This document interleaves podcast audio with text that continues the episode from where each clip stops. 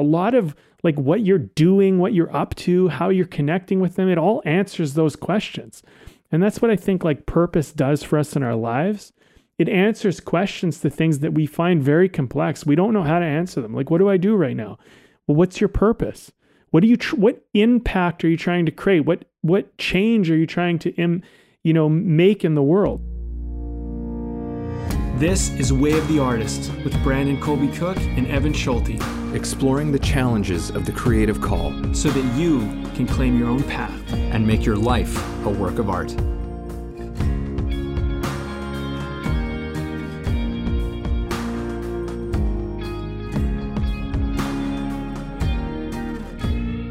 All right, it's another day of podcasting, Evan.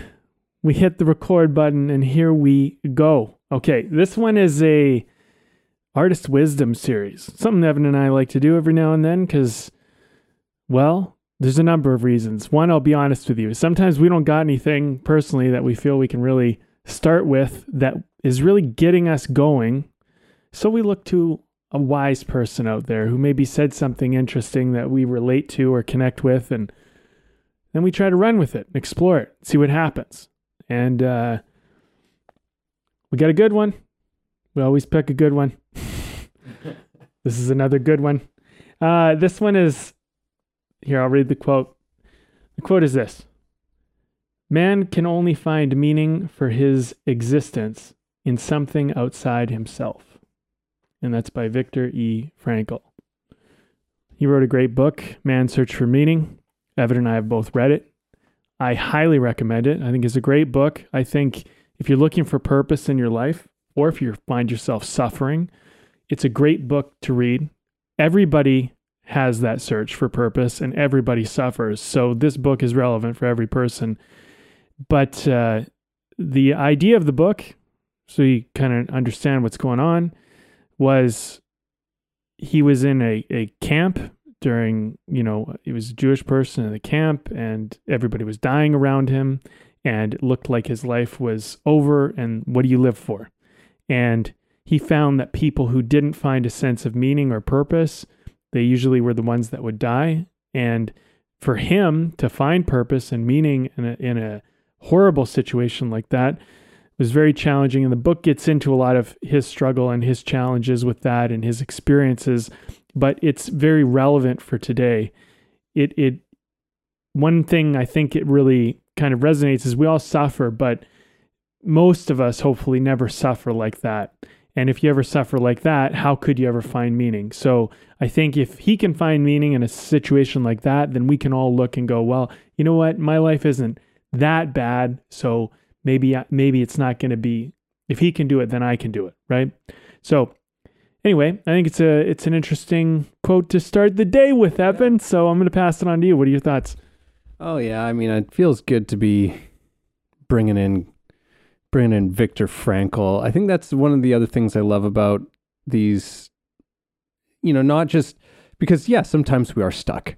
Sometimes we're we're just at a stuck place, and and we need something with some juice to it, and that's that can be a component but there's also a component to which I like doing these ones because it, it's like we're bringing another person into the room in in a way you know? It's like we're in it's like we're invoking the the the person that we're that whose whose words that who who said these words or wrote these words and and inviting them into the space with us to to just sort of yeah really really dive into it, dissect it, and and draw things out. And with Viktor Frankl, I mean, we looked at I don't know how many different Viktor Frankl quotes. It was it just seemed like yeah yeah let's do let's let's do Frankl, and it's like looking at his quotes and how many amazing quotes there are for from him out there.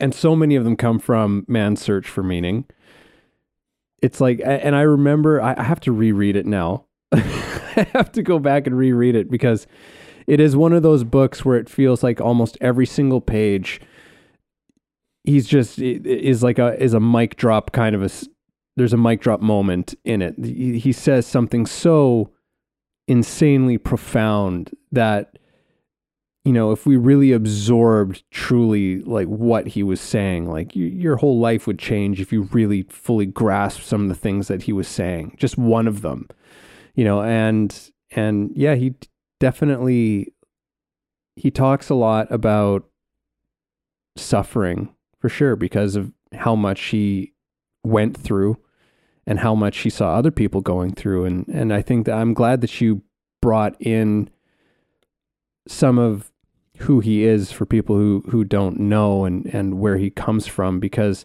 I think it is so important I think in in before we even talk about some of the things he said of understanding that that thing of where he comes from.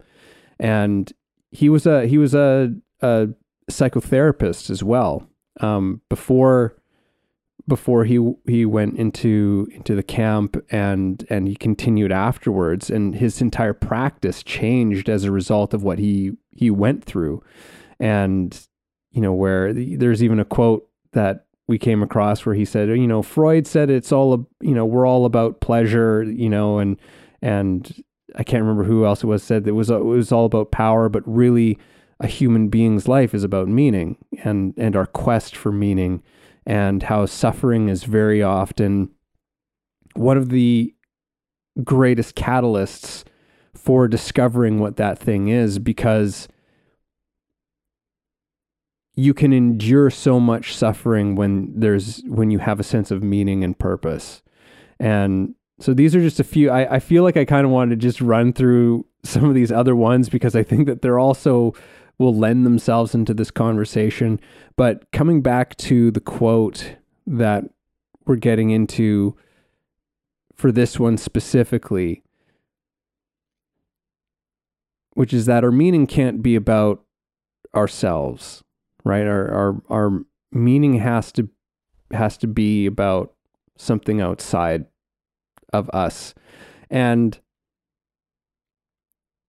you know, I think that what makes it an interesting quote is that there's an I think that there's a way of interpreting that which I don't agree with, but there's a way in, of interpreting it that I completely agree with, and that might be something worth tackling on the outset here. What's the way you agree? Well, so it's like because I your meaning is still very much no like knowing what that meaning is is still there's an internal process to that thing. No one can tell you what the meaning of your life is, right? Not not directly. Right? That's so there's still a sense of you have to discover that within you, right? Of of what that thing is. But the meaning of every human being's life being something that's beyond them that's beyond this just this small self for lack of a better term you've got to be about something that that that extends out that connects out into the world right? That's in relationship to the world. It can't just be it's all about me mm. which is what i i think that he's he is actually saying in this thing. But um I've I've rambled a, a number of things. So Brandon, why don't you take it away? Well, purpose is a big it's a big thing to look at. I mean, I think in some ways some of the biggest things they're actually really simple, but it's difficult to get to them, to get to the core of them and not to get distracted or you know, off course when you're looking at them. Things like purpose are like that, you know I think with purpose, there our relationship to purpose, I think, evolves a little bit with our maturity. I don't know if this is true or not. I mean, I, I just kind of look at my own journey with purpose and how much I was consciously aware of it and unconsciously aware of it, and how much I thought I knew what I was going for and what I was actually going for. They were, you know, I don't know if I was always clear on that. So I think if you would ask me at certain times in my life, I might have told you that my purpose was something that wasn't actually what it was, but I might have believed that it was that. And I think this is one of the challenges with purpose is that, you know, in some ways, maybe at first it can be maybe not at first, maybe at certain times it can be out of some type of personal gain or some type of personal thing we're going for. You know, I remember when I was younger, I mean, I just, you know, I think I wanted to prove to everybody that I could be more than I was given credit for and that I could be somebody and that, you know, and I, I think that I wanted to get things like I wanted to get approval and I wanted to get, you know, admiration and recognition and I wanted to get those things. But if you only look at it that far, you've you've only gone skin deep because really if you look deeper, the real reason driving all of that was always there. It was like, well, you know, I want to feel loved, right? So it's just like this deeper thing that I never would have said, but that was really kind of because it's like I felt unloved. And so I felt like I wasn't good enough to have love. And that probably has a lot to do with you can go into history of why is that? Why do you exist? Why do you have that issue or that challenge? And you can start to figure out why that might be there. But even that, and you go, okay, well, now I'm after love. It's like, okay, well, then, you know, if you get to the point where you feel loved, then you're not going to have any more purpose anymore because purpose can't end at love by the way, you you already like the, the getting access to love is not as complicated as we think it is. But when you've when you feel unloved, when you have never gotten attention or you know, maybe you didn't get the proper care or whatever as a kid, whatever it might be, you might think that it's this very elusive thing because it wasn't given freely in your household or whatever or your childhood.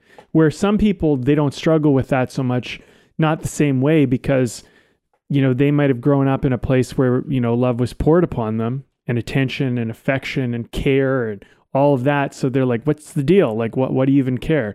Because they take it for granted because they don't know what it's like to not have that and they weren't neglected and they weren't uh, you know maybe abused or whatever.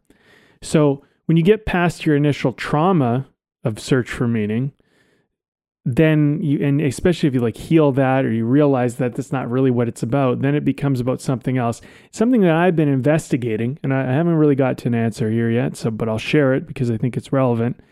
It's part of the reason why i'm called to this conversation is that something that i found when i was about 15 or 16 i think it started when i was 15 and then it really kind of blossomed around 16 and then it kind of like my life took a turn so not to get into too much story, but right around 14, like my parents, we had a mansion, we had all the money in the world, it seemed. I had this perfect family that my parents were married for like 26 years, and, you know, everything seemed really good, seemed successful, all this. And then, like, almost overnight, it seemed like, you know, everything just went to shit. They got divorced, they split up, they both had to declare bankruptcy. I went from living in a mansion to living in a trailer park. My whole life changed. And uh, losing the money and the things and all the nice stuff, that actually, I remember that didn't really bother me, not even really in the slightest. I actually almost didn't even care about that.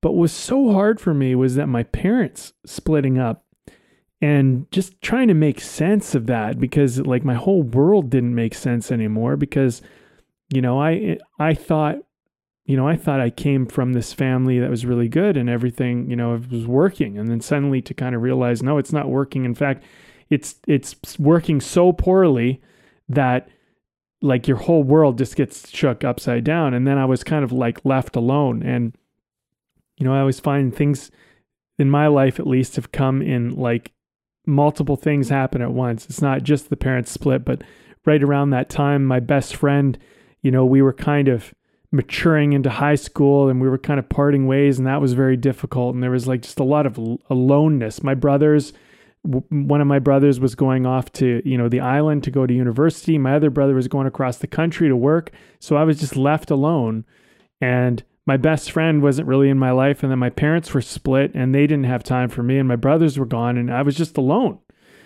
And nothing made sense and it was just like what do you do? And uh, I started what I would do is I would be a home alone and no one was giving me attention and so I would go to the movie theater and I would watch movies and I'd do that alone and and when I watched a movie I felt this kind of sense of peace and I felt this sense of you know, I was watching, sometimes I'd be watching a character go through something that I felt I could relate to, and then I didn't feel so alone. And I was trying to make sense of the world. You know, I started going to church. I was looking for things. I was just searching like religions and spirituality. I was just looking, I was searching, right? And then uh, about a year of that, and then uh, 16, I made a film. And it wasn't like I'm I'm going to be a filmmaker. I just made a film. I got a bunch of my friends together at this camp that I was at, and I just wanted to make a film, so I borrowed my friend's mom's camera and then convinced everybody there at camp to make a film with me. We did it over a week and we showed it at like the talent festival and it won the thing. And it was such a great experience. And like when we actually went to the talent festival, there was like 300 people in the audience. It was crazy. And like and everybody like really liked the film and i'd like never done anything but it was really genuine and authentic film. And i came home and i remember just being like i'm going to be a film director. That's what i'm going to do. And i found this purpose. But here's the thing. What i'm finding is that my sense of purpose comes from i want to give people that experience that i had. When you're totally lost and you don't know how you can have what you want and maybe you don't even know what you want. But one thing I'm I'm I'm good at because of that experience is just going, I'm going to go do this and I'm going to find a way to make it happen.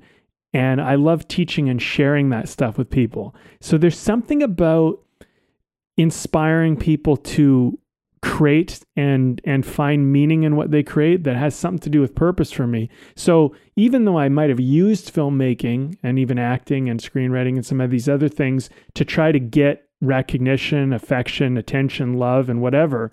And those were my personal needs I was after. Ultimately, I think what I'm trying to do is share that experience with people and help them have it too. And maybe there's another layer even deeper than that. I don't really know. But what I found about purpose is it's not always what's evident on the front. It's, it's sometimes you have to dig and dig and dig and you know, and as you mature, you start to realize, oh, I thought I had it. And you're like, no, it's deeper than what you thought. You you thought you had it, but it's actually deeper than that. Yeah, it's really a matter of becoming more and more intimate with what that thing is because that initial thing could could still very much be what it is, but it's just again it's that that layers of, of intimacy that you begin to develop with that where it's it becomes it becomes a much richer type of being, you know, almost like a partner that you have in in your life who, you know, you start living with them and you start to learn all these things about them and and they start to teach things to you about yourself as well. I, I think it's yeah, it's often like that. It's not necessarily like, oh, my thing was wrong. I mean, I think that that can happen, but I think very often it's like, oh no, it's just you're working through these different stages of of that relationship with the meaning of your life, which is, I mean, hell, that's that's one of the biggest things that you could say in in an artist is interested in, you know, is exploring like you know meaning. Like what is the what is the meaning of of of our lives and and ourselves and and all of this. There's lots that you said that I was like, oh man, like you're my mind was going off in different kinds of tangents and, and directions. One thing I that you said that I thought was really interesting is you brought up that in your story you brought up something about love. And it just got me to thinking that meaning, I think, is actually one of is perhaps one of like the deepest forms of love that we can experience because of what it can endure. And because of what Viktor Frankl was saying that it can endure that essentially any any level of suffering can be can be lived through can be worked through can be survived in some extent if you have that connection if you have that relationship. Because that thing can always be that thing can always be active no matter what your circumstances are which is another one of his big things and another quote that we didn't use, but you know, him talking about how your circumstances don't really don't really shape the person that you are. Right? That it's that it's it's your it's how you are within those circumstances that are a bigger factor in that that whole equation. but I'm getting a little off of where I was going. but There's something about this idea of of of love and meaning or meaning as a very deep form of love that that we in some ways are charged to discover and learn about ourselves because of its power i think. And there's there was something else too that you were that you were saying that that struck me in in some kind of way here. But oh, you know, I was thinking about our last podcast. So we're talking our last podcast we were talking about you know storytelling versus content, you know, like in the soul of storytelling and this this loss that there seems to be within so much of you know a medium that we've you know spent a lot of time in and you talking about going to the theater on your own and seeing these stories that that gave you something that that enriched something that maybe that led to an activation of some of of meaning in you which is like yeah i mean that's that's what art does in in its highest forms. You know, it it, it speaks to us at those places, and I think that that's you know piggybacking a bit off of the last podcast. Again, I think that's that's part of the problem with you know the the content. You know, this this barrage of content that we live with not story but content just giving you content all the time. And it's like well yeah i mean there's it's like you know like content is like story without the meaning in a in a kind of way. And it's like yeah it's it's it, there's so so much that's devoid of meaning. It's all about hitting pleasure centers right? And that's another thing that Frankl talks about as well, which is which is that when we don't have a sense of meaning and purpose, we seek pleasure. I mean, he wrote this shit how long ago? Back back in the 40s, I think.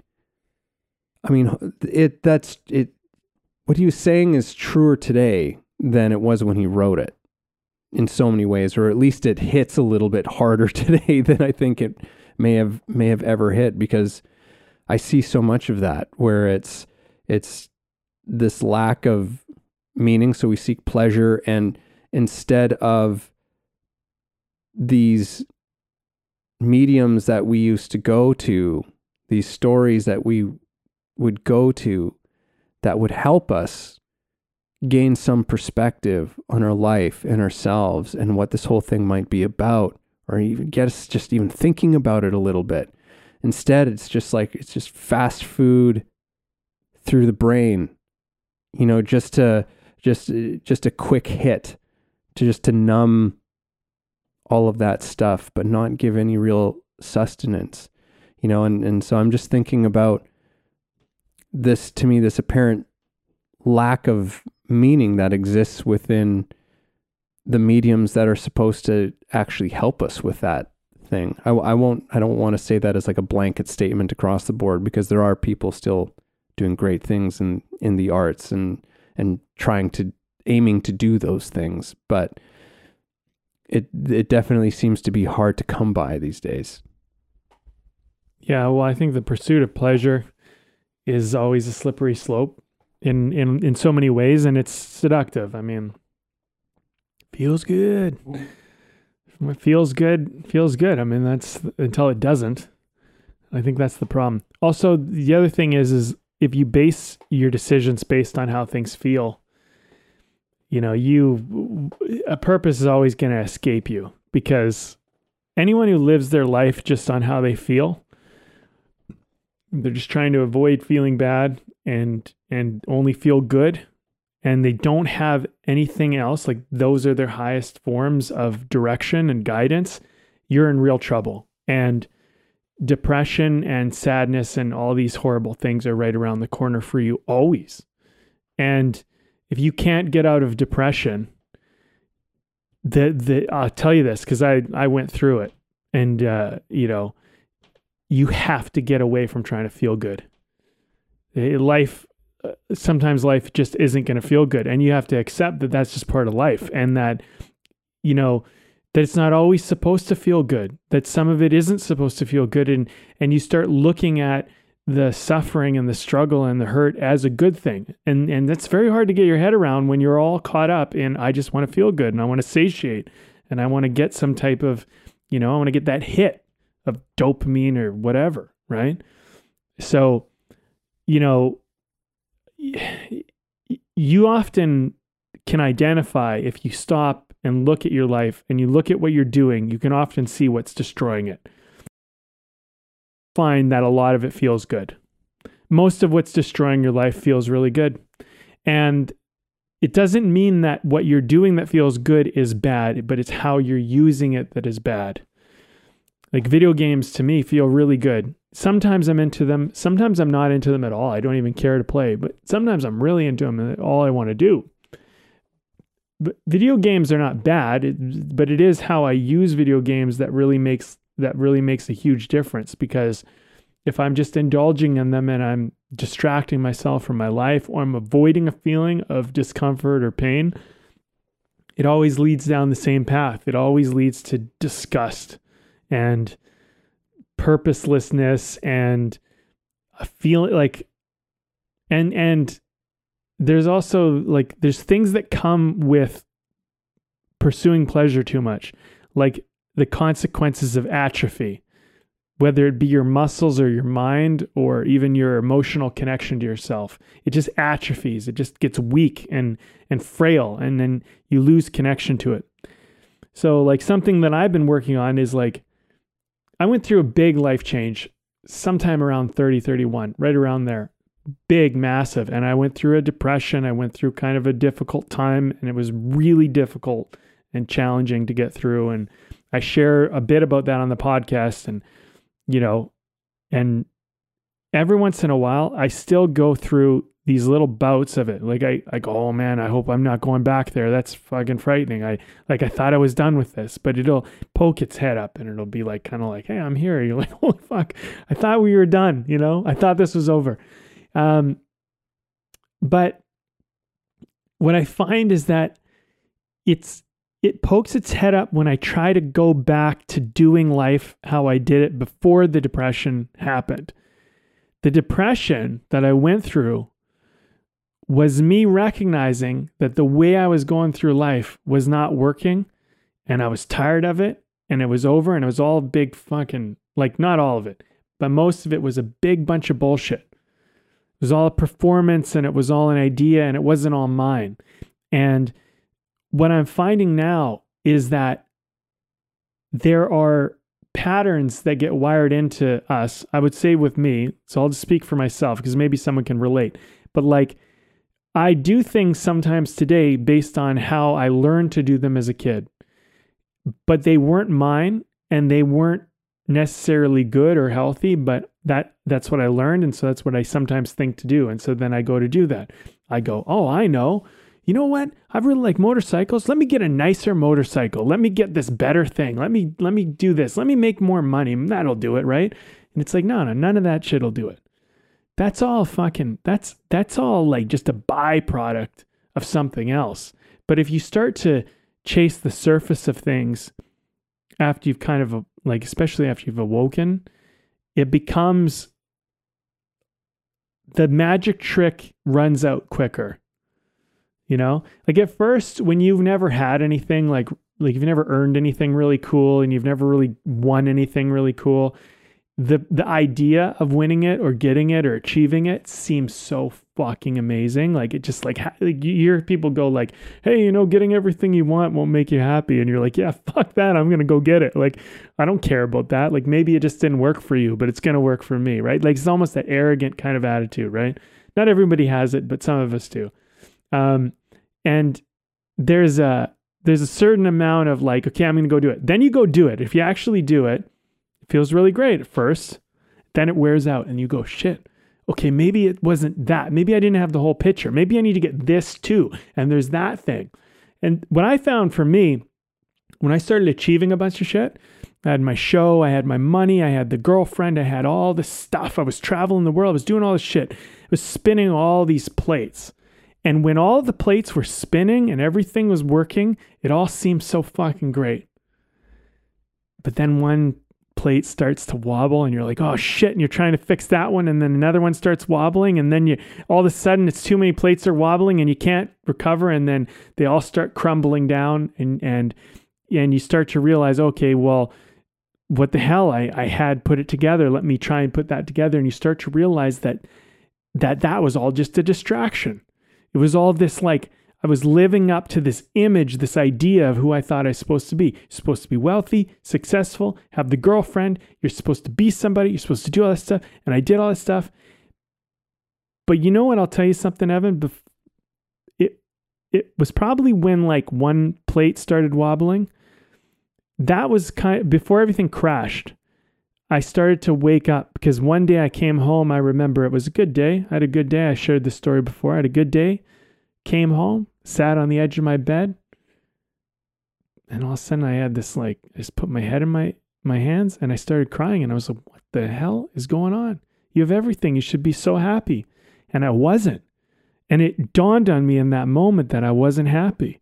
And all the stuff that I was doing wasn't doing the trick. And and that was one of the early stages of waking up to going, this isn't what it's about.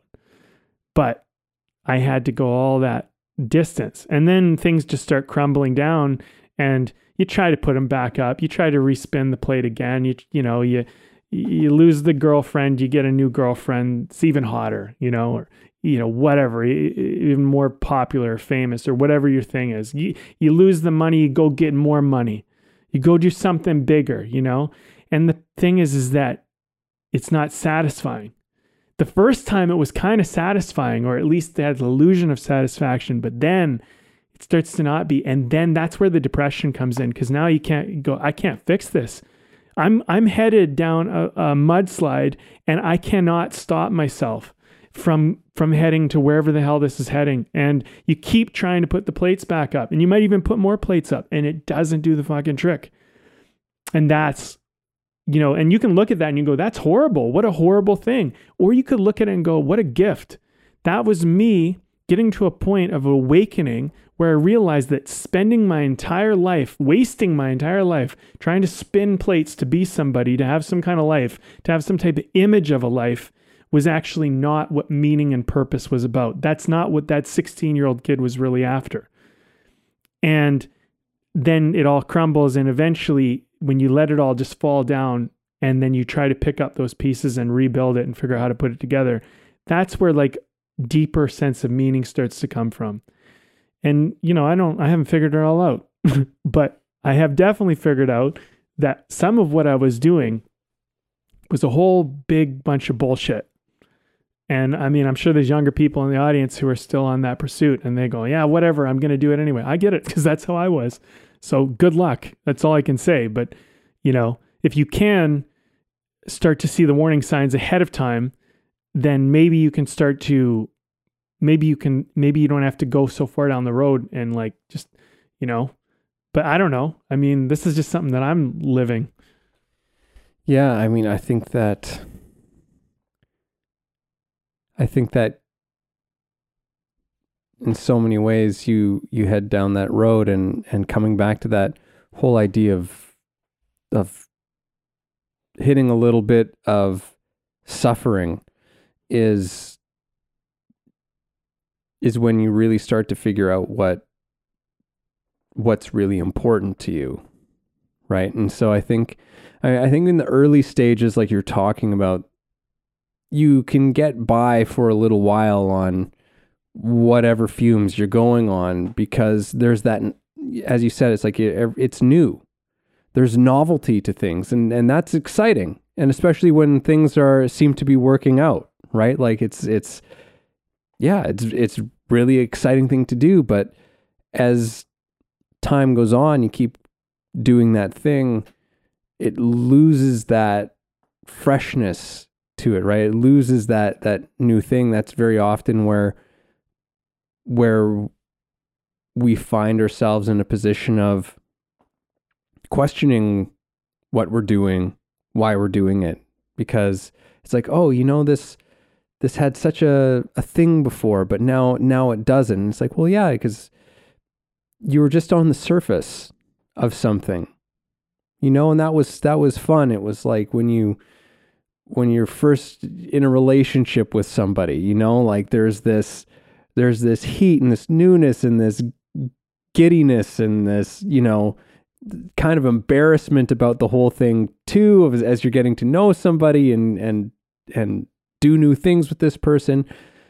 But it gives way to something else right? There it, it gives way to other aspects of of a relationship which again are deeper are are more intimate right? But that usually comes with with some trials right and that's such a part of of our cla- like our classics, like the classic stories of of humanity, or it's like there are the trials, right? That a person goes through, and through that process, you end up discovering what your meaning is. And it's not that the things at the beginning had nothing to do with it; they had everything to do with it, right? Very often they were they were the catalyst, the the most as far as I understand, the most popular story structure that exists is uh, a, a story called Man in Hole. And basically, it starts out hey, here's our main character, and this is their life. It looks pretty great. They're doing pretty well. Things are going pretty good. Boom. Something fucking happens man in hole. Your whole life just gets gets upturned, disrupted, shattered in some way, and now we climb our way back out because we're not interested in watching a story about somebody whose life is just that hey things are easy breezy let's just go on day to day routine you know it's it's all good we don't want to watch that we're not interested in that in that story right? It's a part of the story. It's an important part of the story because it gives us it gives us some context to things. It gives us a, a richer backdrop for for the these trials to occur, right? But coming back to I think just coming back to this quote. Can we pull that quote up again? I know it's not a very long one, but it's uh Man can only find meaning for his existence in something outside himself. Okay, and I hope everyone can forgive Viktor Frankl's language in this one. A, a person, a human being. um, because I, I think that as much as this conversation and the things we've been getting to, has, it's all been fantastic. But I feel this sort of call to get back to this quote and what he's saying. And, and I think that really one of the big aspects of that quote is again that thing of outside himself, outside yourself. Because, you know, you said like, hey, I'd like to find to see if he has some kind of quote that actually is somewhat directive, right? Because he says a lot of things of like, well, it's every person's quest to find their meaning, to to go out and look for it. And says, but you said specifically, can we? Is does he have something where he he gives us a little bit of direction? And this was the one that that we found, which is it's it's outside of of yourself, and another quote that I found of his through this process is he said, The meaning of my life is to help others find theirs. So I just thought it's like, okay, so here he is describing in the language, you know, meaning, right? The meaning of his life and and how that is in relationship to the world, right? Because it is. That's where that so much of, of what your meaning is. It all comes down to your relationship to the world and how you want to be in a relationship to and with the world. It doesn't it doesn't exist as a standalone unit, right? It's not it's not your meaning unto yourself, it's your meaning unto the world in in a certain respect. So using that almost i'm thinking this almost as a template and something that i was like you know that would be a good thing to just spend some time with. Just being like the meaning of my life is to help what? Right? And and see what comes up out of that. What comes up out of like okay this isn't this isn't about you. This is about what are what are you helping? Mm-hmm. How are you helping something that's again it's bigger than you.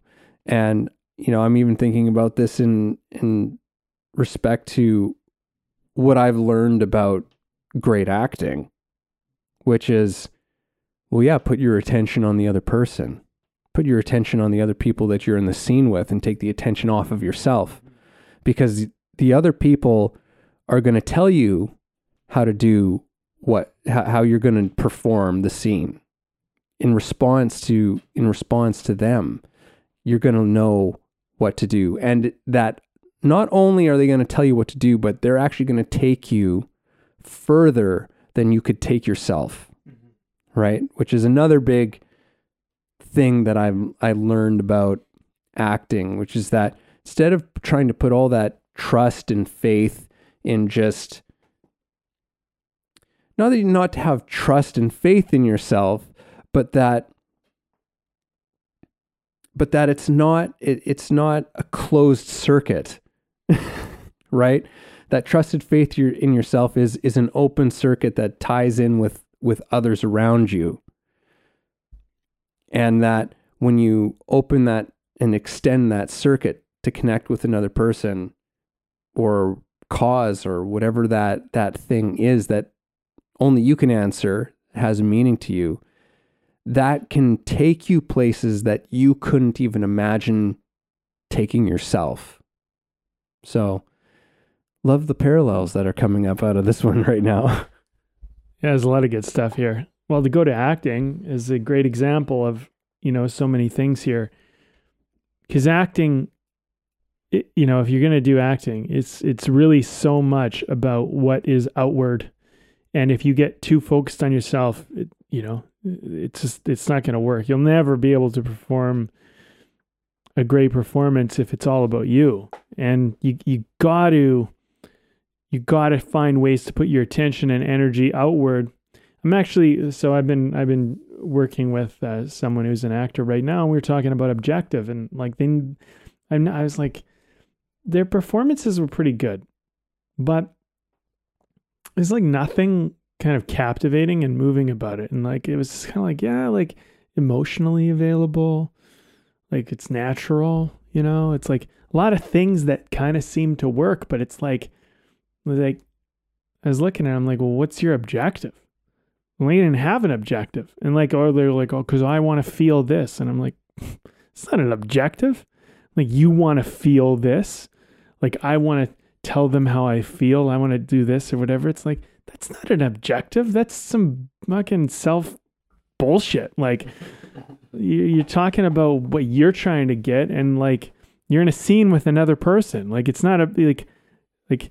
And so we we did this exercise, and I said, listen, this is how you because I it's a screenwriting thing, you know but I I've looked at objective a lot as an actor, but I was like, well, let's let's try and because they couldn't get it. They couldn't get what an objective was. So I was like, let me explain this in the way that a screenwriter has to write a character. In a scene or a movie, I need to create an arc. There has to be change. Otherwise, if there's no change, it's just a bunch of bullshit. And that's a lot of the, unfortunately, that's a lot of the content we're seeing right now. We're seeing this bullshit content where there is no change because the characters, they have, they don't go anywhere. They don't change. They don't evolve. They don't do anything. And it's garbage and it doesn't impact us. Sometimes it looks good. Sometimes the action sequences and the flashy things that are happening, the pretty people, it all looks really nice, but like it's garbage. You know what I mean? And so I was like, okay, here's, here's the rule.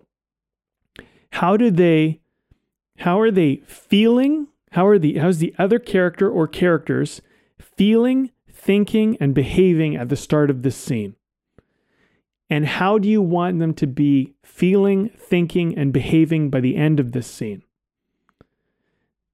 And you're going to start to find objective in that. Because now it becomes about and he and and so this actor would come back and say like so what are they feeling? And then they, they would tell me some things i was like that's how you're feeling what are they feeling? Okay, oh, they're feeling this. Okay, what are they thinking? And you'd say some feeling stuff. I mean, that's what they're feeling. What are they thinking? What are they thinking? What can you identify that they're thinking? Oh, well, you know, this. And it's like, how are they behaving? And, you know, he's having trouble because it's all about him. And this eventually, when you start looking outwards, like, oh, well, they got their, their heads hanging down, they're, they're shaking, they're doing this. Okay, good.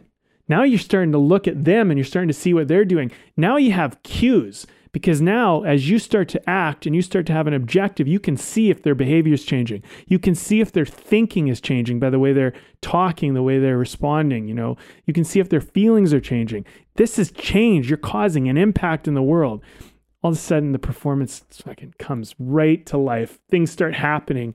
They they start having emotional responses. It's all, you know, it's like Meisner, right? It's the same idea, right? It's like this reacting and responding to things that are happening in front of you because you're paying attention outward. And I think purpose is very much like this, you know. We talk about it in acting, we talk about it like, what's the objective? This is something you do in acting school. You go, what's the character's objective? Mm-hmm. But it's like, really, what are you saying? You're saying, in a sense, what's their purpose in this scene? What are they trying to do? You know, and I think you can go into a bunch of different things. You can talk about tactics, you can talk about all these other things. But at the end of the day, you're there for a reason, and and and um, in this particular scene, the the actor identified well at the beginning of this scene they're they're hopeless. And i want to give them hope. And i want to give them optimism. And i want to give them belief that you know this is possible. Because basically they're talking about somebody that they think's going to die. And everybody thinks this person's going to die and they think they're not going to make it. And the and the and he realized okay the job is here. I need to I need to be strong for them and teach and show them and and inspire them and get them to believe that that he can live, that this person in the hospital, it is possible. They, you know, and that they they don't have to be so hopeless. They can have hope. And by the end of the scene, it creates this very moving experience. And it's all kind of written into the context. Everything's kind of there. If you just look for it, it's very obvious. But the thing is, you have to be able to see that. And if you can see that as an actor and you can focus on putting your attention towards that, a lot of your acting takes care of itself. A lot of like what you're doing, what you're up to, how you're connecting with them, it all answers those questions. And that's what I think like purpose does for us in our lives. It answers questions to things that we find very complex. We don't know how to answer them. Like, what do I do right now? Well, what's your purpose? What do you tr- what impact are you trying to create? What what change are you trying to Im, you know make in the world?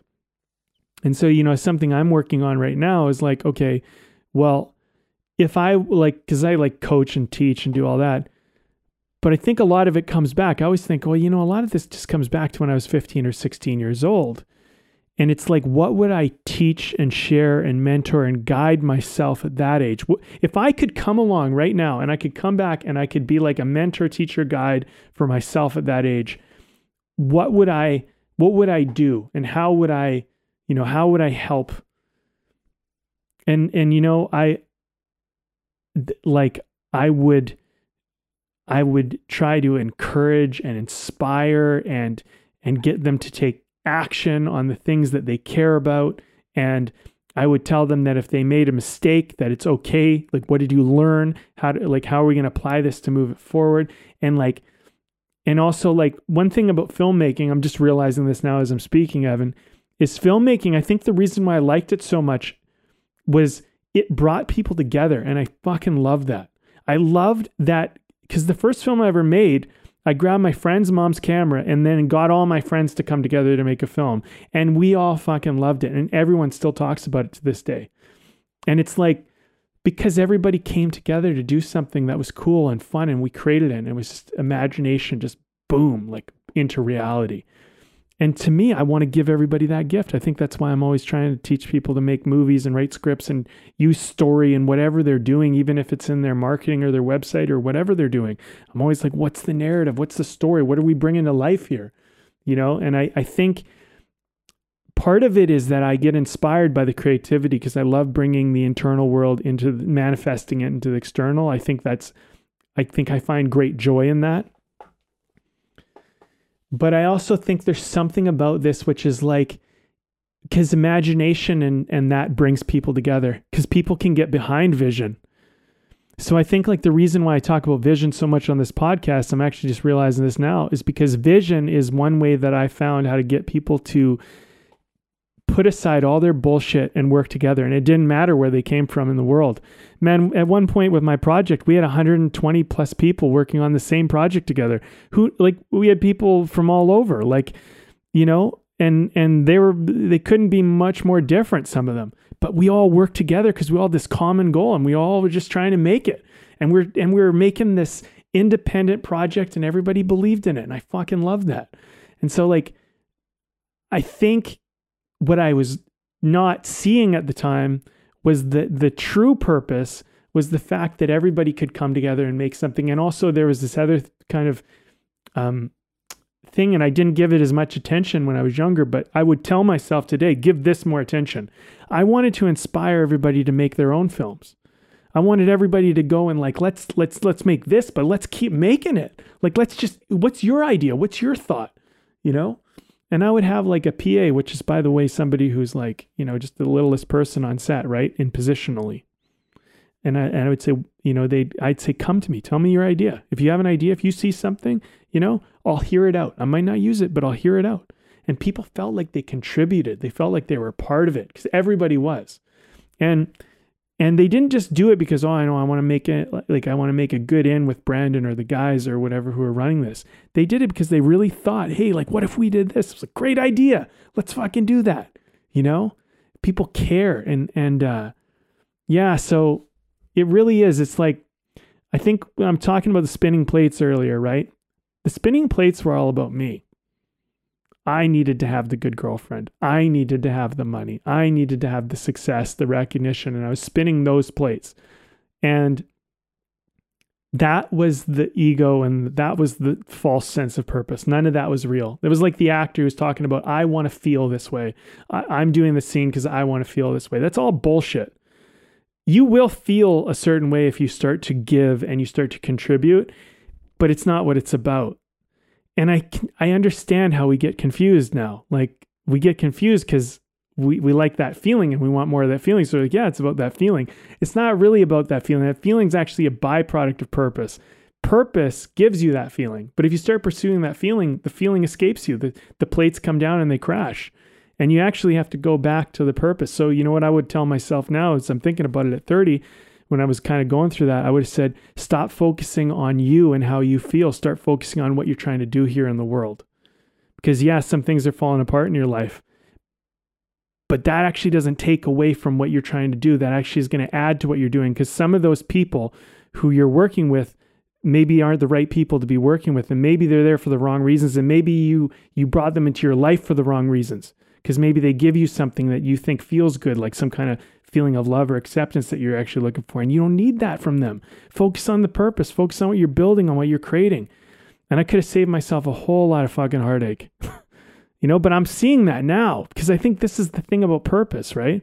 And I'm like, whatever, man. I fucking, if I find purpose now in my life and it took me this long, so be it. I mean, because the alternative is I could go through my whole life and never pursue purpose. And I don't even know what that life looks like, you know? But yeah, this is you know I'm starting to realize yeah it, it, it's it's so much like acting though, man. Get the attention off yourself and put it outward. What are you doing? What are you trying to move and create out here? Mm-hmm.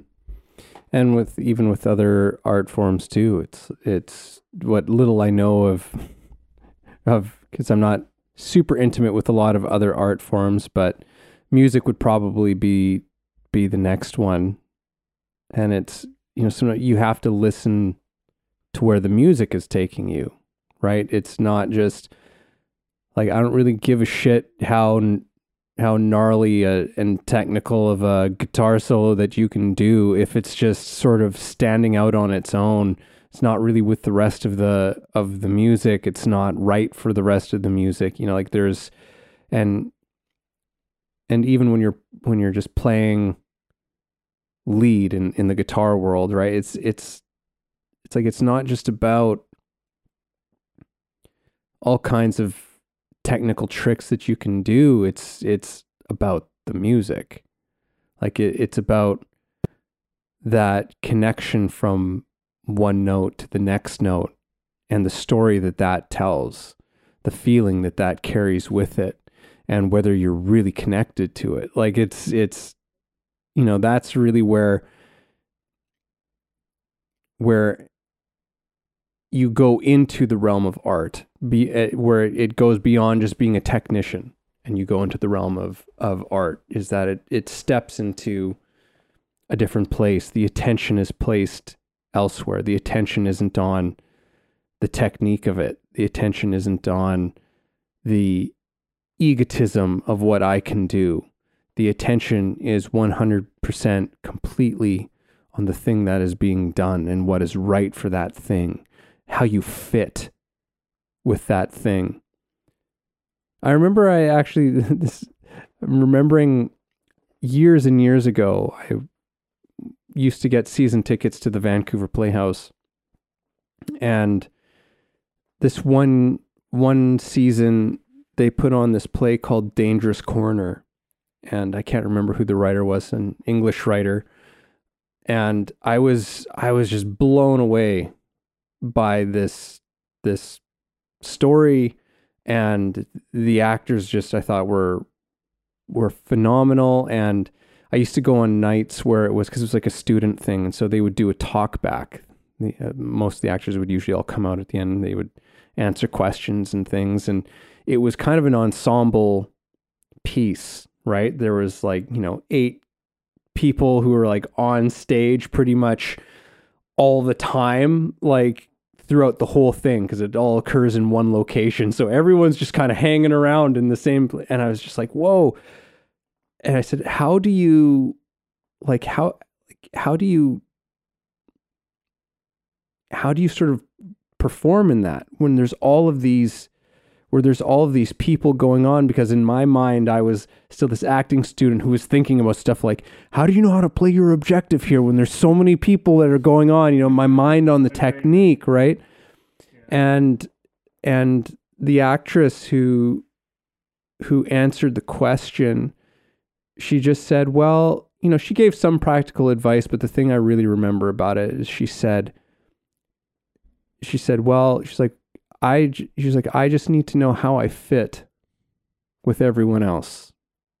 She's like, once I know how I fit and with everyone else, then I kind of know who the hot person is every moment in the scene for me right? Because it because it, it moves around, and I was like, oh wow, that's so so great. But it's like, I think that again, that's part of coming back to this quote. It's like it's that fit. How do you fit with the rest of us? How do you fit? And that doesn't mean that that absolutely 100% does not mean conforming or just doing what other people want you to do, not in the slightest. It's still very much about understanding what those gifts are that you have, what that passion is that you have, and how is that something that helps other people?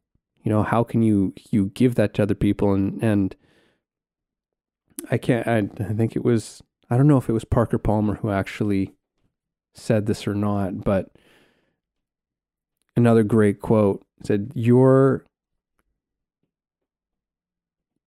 your purpose is where your great passion meets the world's great need. Something like that. Might have gotten a few words wrong there, but something along those lines. And it's again pointing to this thing of like, it's relational. It's always relational. You know, like the world can't tell you what it is, but the world will tell you what it is. Mm-hmm. You know, like it's it's it's a bit of a it's a bit of a paradox, I guess. Is it a paradox or it's like it seems it seems contradictory, but it's like you know, the world can't tell you what it is. You, you only you can know what it is, but at the same time, it is your engagement uh, and and relationship with the world that is still in some way going to tell you what the meaning of your life is.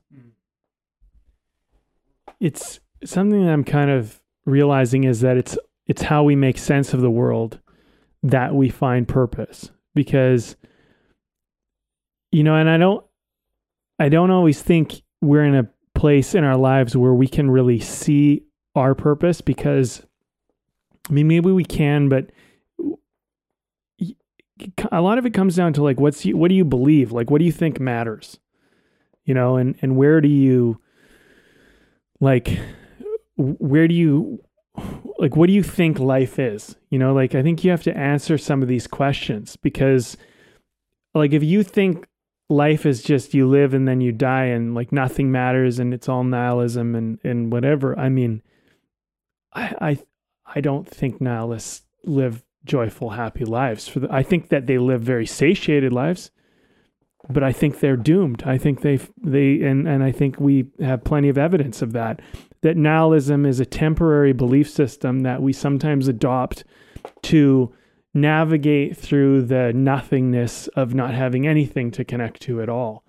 And I I think it's an okay place to visit every now and then just to check it out and see what it's like.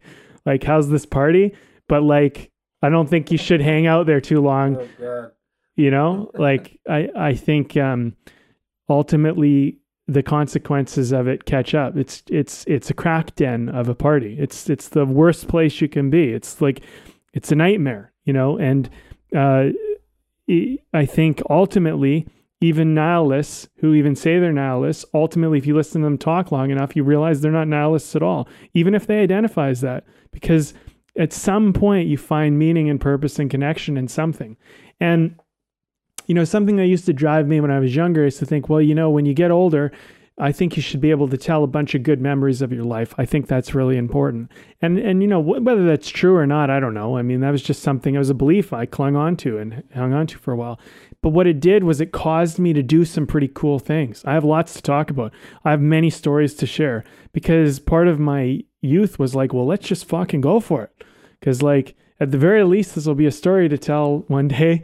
So let's try it. Let's let's you know let's dare it. Let's do it. And uh, it led to some pretty cool things you know and i don't think that that's the end all be all answer by any means but i do think it helped me to start to find more answers. And i think a lot of purpose is about you know is about that. The other thing too is like you know and and look i'm not saying that i have the way. I just have my way. But i think people expressing their vision, like this in incredible imagination and these ideas they have in their head, and to be able to bring that into reality in some form, I found that movies are a cool way to do it. But I mean, if you wanted to like build architecture, I suppose that could be a way, or you want to play music, maybe like paint something. I don't know dance it out, whatever. But the fact that you could bring something inside of you and then show us in the world, to me, that's such a fucking magical thing. I'm just like, life has to be something about that, to me at least. So there's something in that. So this is like part of my belief system. So have memories when you're older to talk about. Uh, something inside of you needs to come out and be shared with the world. That's an important part of this process. Um, I'd rather be fucking happy and joyful and and fulfilled and and feel love than to not feel any of those things. So that definitely let's throw that in the fucking pot of the stew, right? So it's like then you start to have some fucking ingredients to work with. Then you can start to figure out, well, what do I want to do with that shit? And it's like, well, I'll make some films. You know what? I'll teach people how to make some films. And you know what? Actually, sometimes it's not just about making the film, it's actually about writing the script. So let's write the script. And you know what? It is pretty fun to fucking act and play the part. So let's try that too. And then some of the stuff you find, you try it out and it's not really for you, but you it's not that you didn't enjoy it, but it might not be the thing you really like to do. And I think this is where a lot of us find our art, you know? And so for the artists out there that are lacking purpose, like it's just your form of expression. So if you're an actor and that's what you love to do, don't look at it as purposeless. It's fucking so purposeful because that's what you love to do. So if you love to do it that way and that's what's going to bring your internal world out to this world, I would say fucking A, go do more of that. And and actually not only is it vitally important to the world and to your life, but it is your it is something inside of you needs to come out. And if that's the best way you have to do it then do it that way. And if you find a better way along the way then go and do it that way but whatever you know? Um you know evan this has been such great talk and i don't know if you have anything to add to it but i'm i'm thinking we are getting to that witching yeah. hour. Yeah. So maybe maybe wrap this up. This has been fun though but you know what? I think the thing is is like I do think purpose goes through stages of evolution and maturity. And, you know, there is a relationship, as you mentioned, to it, where both the internal, our experience matters, and what we're doing in the external matters. But I don't think it's always just one or the other. I don't think we should look at it as black and white. I think both matter because I don't think you should just be out there. I'm just going to give and, and give and give and give and not get anything back because I think there is a give and take about this. No one's expecting you to go out in the world and just give up everything in your in yourself and just suffer your whole life to give everyone else something.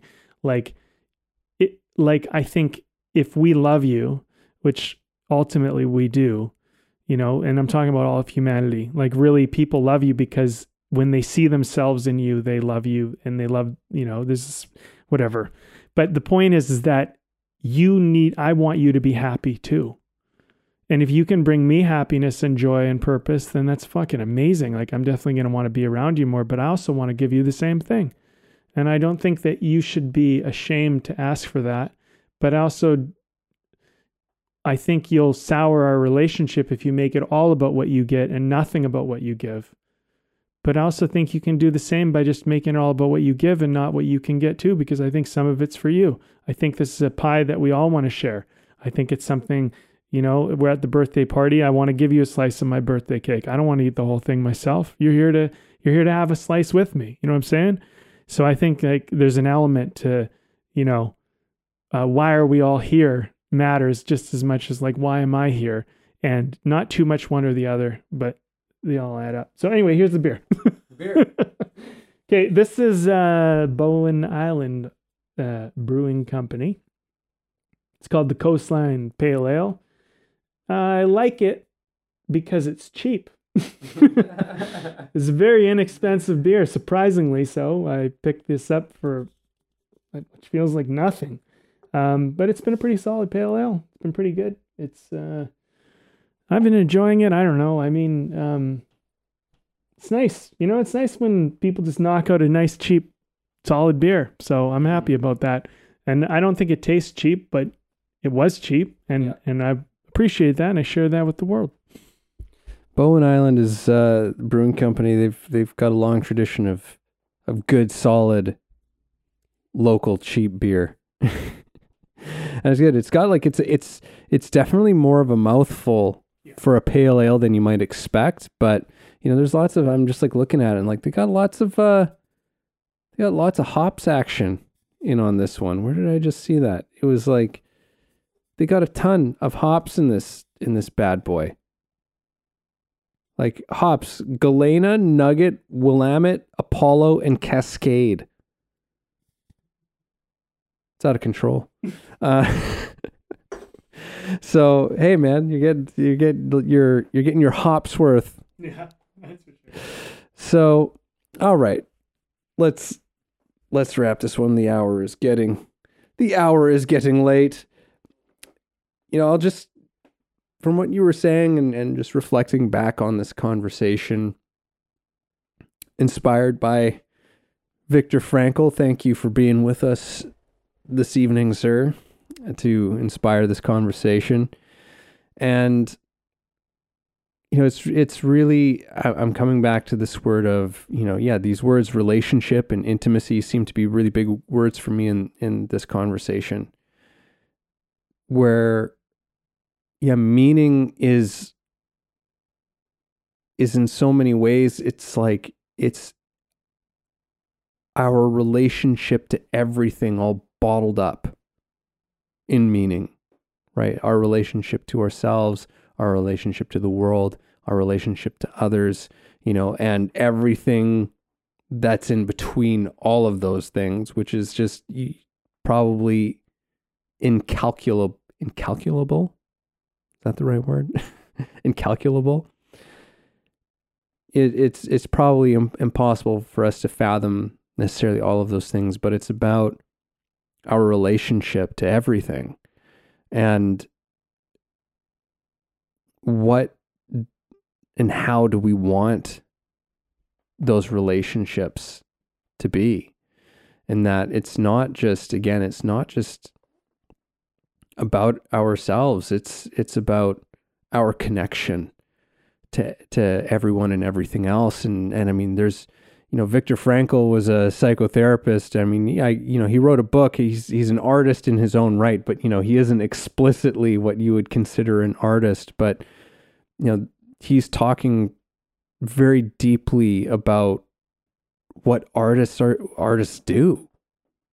You know what what an artist is engaged with, and it's and it's very much entrenched in these things about about meaning and about purpose and about that connection, right? It's not just about the artist, you know, doing, you know, I really do. I think that there's, we've glorified too much in our culture and our society about just being a, you know, this whole thing of like, I don't need anybody, kind of standalone, you know, types of, of people. Is is it's just like, the self empowerment thing, and it's just like, hey, don't get me wrong. Like, there's like being being empowered, you know, is great, but when it's not, it's when it's not connected to to the world in in a meaningful way you know that that that's truly eh, in some ways is is about something more than yourself then it's just like I th- I think that it's really can get really ugly and and there's there's a lot of that going on and it's like we need to to remember that like hey it's not just about us and in fact life's a hell of a lot better if it's not just about you right if it's not just about me but if it's about us all together and and putting our attention maybe a little bit off of ourselves is probably a good thing. Yeah, you know, uh, I, I went on my whole thing about, you know, like have your piece of cake too. I think, I do think that's important. And I, I, don't necessarily think that's what this conversation is about, but I do think it's necessary to mention. I do think that, you know, part of it's okay to be motivated because you like something and you enjoy it. And, you know, and and maybe you love it or whatever, it feels good or it's fun. I do think that there's an element of I like it. That's why I do it. I, I and I and sometimes I think at least temporarily that's enough. I think especially in the early stages of something, I don't know why I'm doing it. I just like it. It's fun. I like it. It's cool. You know, and and and I just I think about it and I'm passionate about it and whatever and you have these great feelings towards something. I think initially all of that is great to get you started with something. But eventually, something is going to have to fill the space that that does not fill. Because, like you said, novelty, you know, I think novelty initially, we just like it. It feels good and we enjoy it. But novelty wears off eventually. And when it wears off, then we're faced with the reality of actual purpose. And that becomes more about what are we doing out here and for whom and for what and all of that. Um, one thing I would say too is like, I don't think we're here to help everybody. I don't think you're here to save the world in the sense that you might save the world, but you won't do it because you're trying to. I, I, I would say that you're here to help maybe one person, maybe a group of people, but it's very small part that you're you're here to do. And that group may help more people and that will be your legacy. But I think if you go out to try and please everybody and help the whole world, you are, for lack of a better word, you're fucked. I, I just don't think it's going to work out for you. Uh, I think you need to help the specific person or group of people or whatever that you can help and that will do what's necessary. That is your your work and your work will have legacy and will expand beyond you. And you need to have faith and trust in that. And and also it helps you you don't have to take on so much because i think if you take on too much i don't think you'll do anything at all. And um you know and they say in marketing you know that you should be talking to one to three people specific people and you should know what they're like you know? So really there's you know there's a kind of person and i think you should kind of identify that kind of person you're trying to help. And you you're going to help them and everyone like them. And anyone who's not like them don't don't try and help them. D- not that you help them if you can but don't like try to be like i'm going to help them too because you'll dilute the message to the people that you actually need to help. And you know, if you want to have a successful business or you want to like, you know, like like I don't know everything about about it, but uh, you know, one thing I am good at is sales, and one thing about sales is that you can sell if you're talking to the right person, you can like you can sell to anybody. If you're talking to the wrong person, Um, and I'm, by I'm talking to the wrong person, what I'm saying is somebody that doesn't want what you have. You have to be sleazy. You have to do all this bullshit.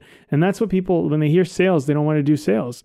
It's like, yeah, because you're trying to sell to someone that doesn't want what you are offering. So trying to sell them, either you're going to sell them and you're going to sell them something they don't want or need or whatever, and you're convinced they do and they're and they they're not but if you if someone is looking for something and you happen to have it, nothing feels better than yes, let me share with you what I have.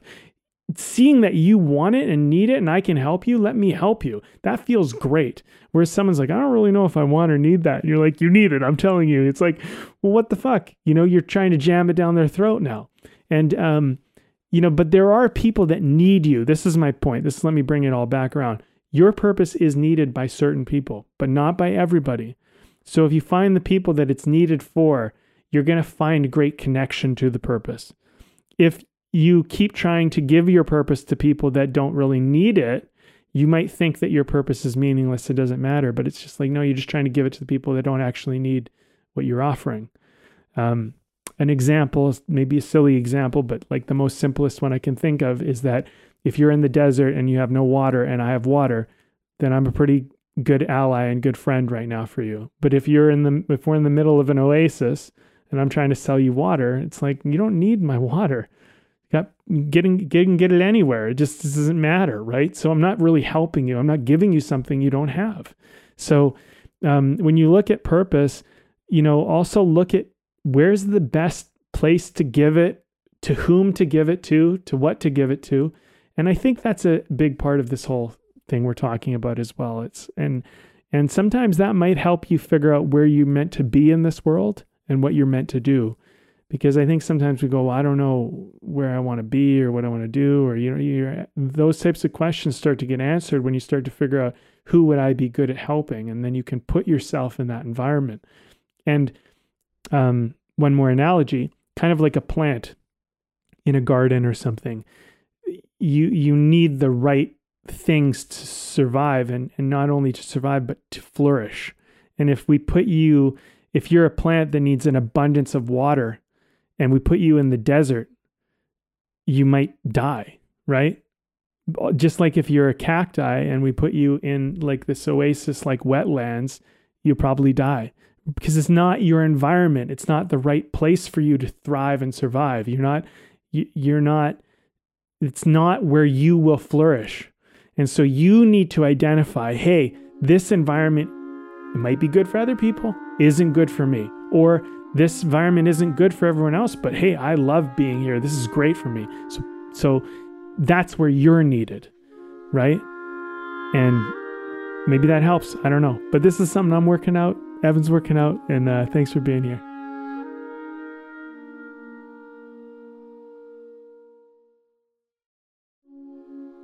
Thank you for listening in on our conversation today. We hope you found something helpful that you can carry forward with you. Head over to our website, wayoftheartist.com, for more free exclusive material and learn about the show. If you haven't already, please support us by subscribing to the show, sharing it with people you know, and keeping compassionate, creative conversation going.